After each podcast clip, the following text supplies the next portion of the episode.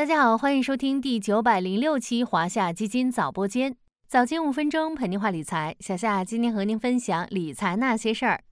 随着时间进入十月下旬，公募基金的三季度报告也正式进入披露期。这不，小夏家的三季报就在这两天新鲜出炉了。作为每个季度的基民必读手册，基金三季报中有很多投资密码。在之前的早播间，有小伙伴表示想要听到基金经理的声音。今天小夏就带大家来看看基金经理们的最新观点，他们如何回顾三季度的市场表现，怎么看待四季度的市场行情以及投资机会，对半导体、新能源这些热门板块的后市发展又怎么看？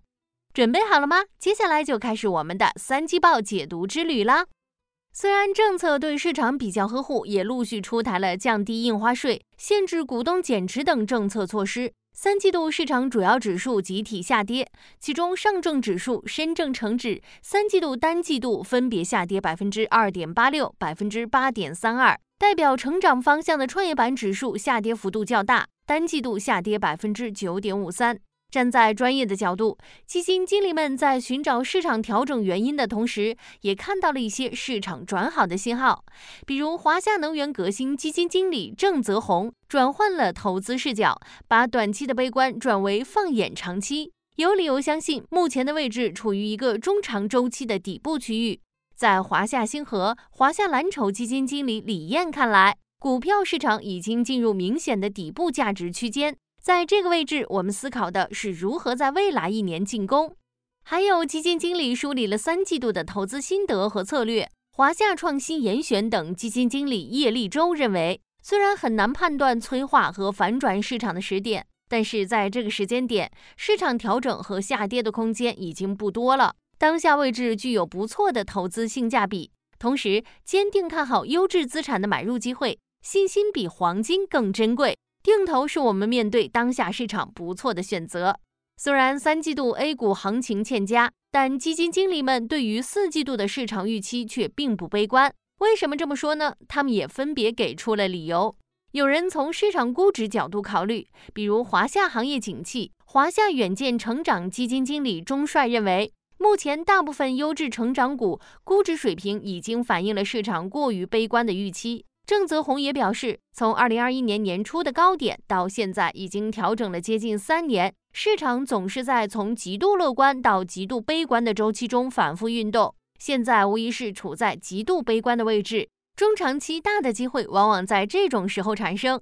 虽然我们很难判断下跌的惯性要到什么时候才能够扭转，但从绝对估值和相对估值水平来判断，我们认为目前的位置距离真正的底部已经不远。有人从产业层面分析，比如华夏价值精选基金经理朱毅认为，站在当前时点，对权益市场比较积极。从产业层面看，也出现了不少的变化，比如人工智能的发展和应用开始加速突破，新能源的渗透率在继续提升，消费数据也在恢复。还有人从经济、政策、市场等多个维度综合分析，认为股市已经进入明显的底部价值区间。李燕认为，当前市场已经出现一系列的底部特征，沪深三百等指数处于历史估值百分之五到百分之十分位，股债收益比在两倍负标准差附近，市场成交持续缩量到六千亿元左右，宏观经济在持续恢复。九月开始，经济数据同比表现更好，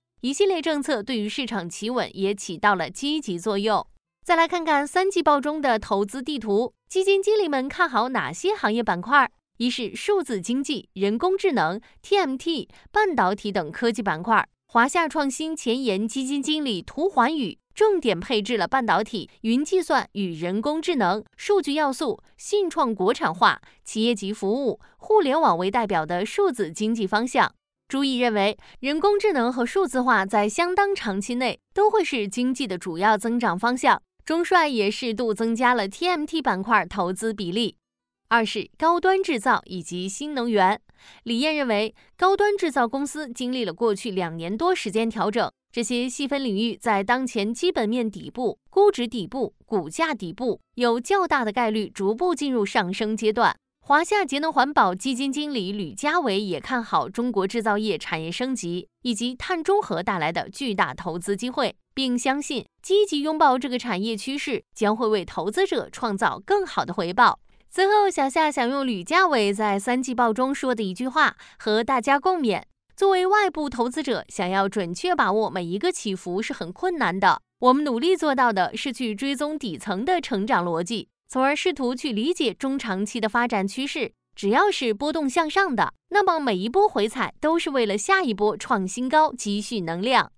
好了，今天的华夏基金早播间到这里就要结束了，感谢您的收听，我们下期再见。